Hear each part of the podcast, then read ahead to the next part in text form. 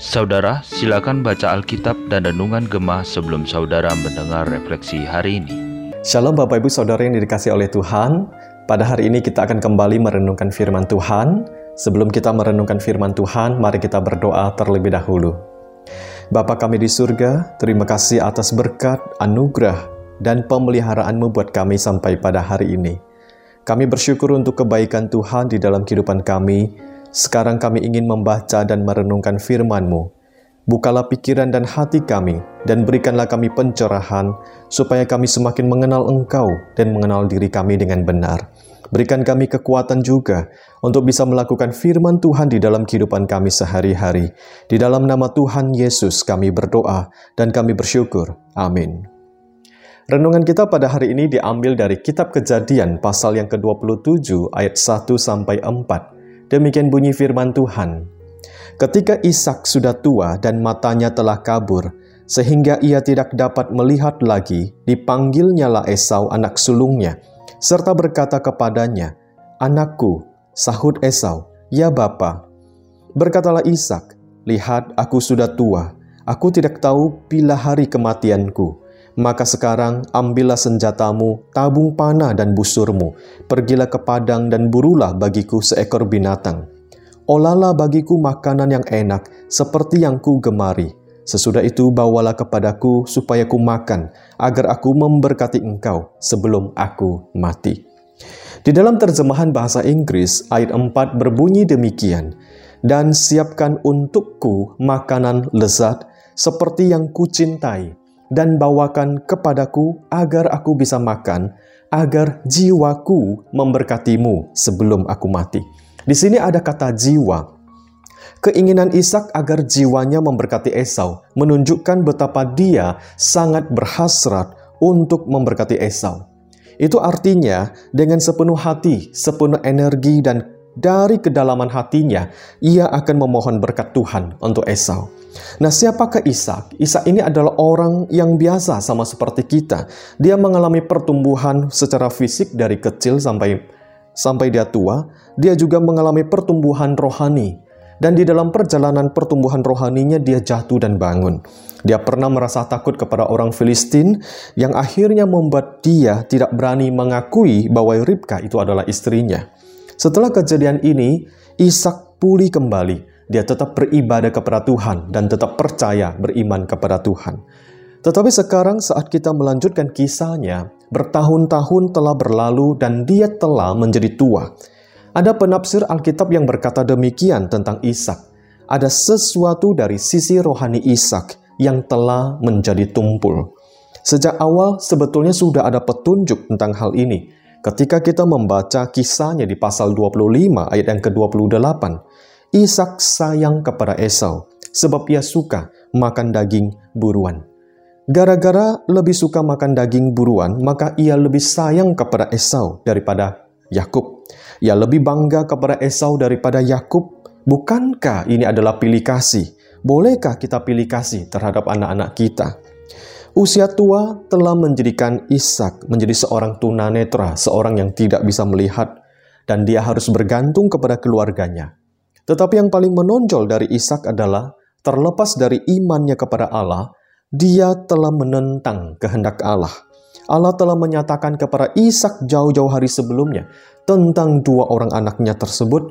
Tuhan berkata, yang satu akan lebih kuat dari yang lain, yang lebih tua akan melayani yang lebih muda.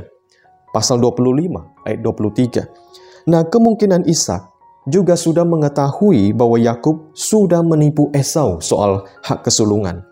Mungkin ini sangat mengesalkan hati Ishak sebab anak kesayangannya ini ditipu oleh anak yang kurang disayangi. Dan inilah yang juga membuat Ishak dan Ribka sering bertengkar karena Ribka juga tahu bahwa Tuhan telah memilih Yakub bukan Esau.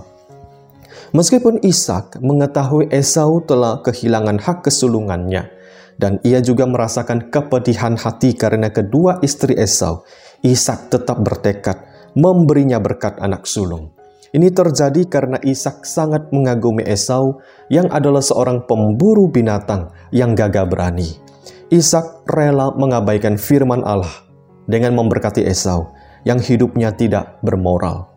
Sebenarnya di dalam cerita ini tidak ada pahlawan. Semuanya adalah orang berdosa. Ishak, Ribkah, Yakub, Esau. Bapak Ibu Saudara yang terkasih bisa membaca kisah tentang perbuatan Ribkah, tentang perbuatan Yakub, dan juga tentang perbuatan Esau. Tidak ada yang baik, dan Ishak adalah pemimpinnya.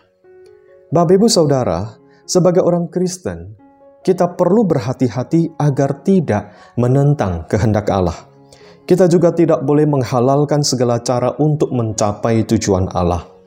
Allah memang ingin memberkati Yakub, tetapi tidak dengan cara menipu anggota keluarga.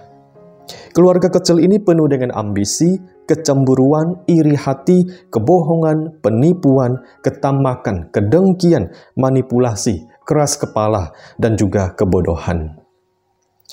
Namun ada sesuatu yang kita pelajari tentang Tuhan Rencana Tuhan untuk memberkati Yakub ini tidak digagalkan oleh Ishak yang ingin memberkati Esau.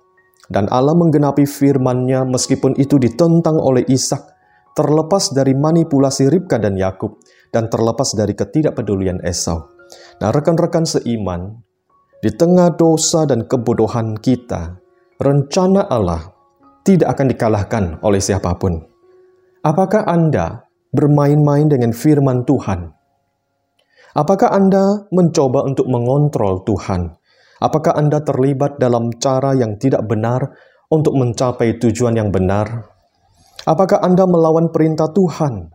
Jika demikian, hentikan, menyerahlah, dan katakanlah kepada Allah, "Jadilah kehendakmu."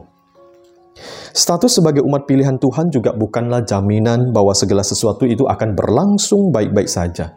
Sebaliknya, status sebagai umat pilihan Tuhan mengharuskan kita untuk selalu waspada dan bergantung sepenuhnya kepada Tuhan, termasuk dalam hal menjaga keutuhan rumah tangga kita. Nah, kita perlu berhati-hati agar tidak pilih kasih di dalam membesarkan anak-anak kita. Kejadian pasal 27 ini adalah contoh negatif buat kita. Maka dari itu, mintalah pertolongan Allah agar kita tidak melakukan kesalahan yang sama. Kiranya Tuhan menolong kita. Mari kita berdoa. Bapa di surga kami bersyukur kepadamu untuk firman Tuhan yang boleh kami baca dan kami renungkan pada hari ini.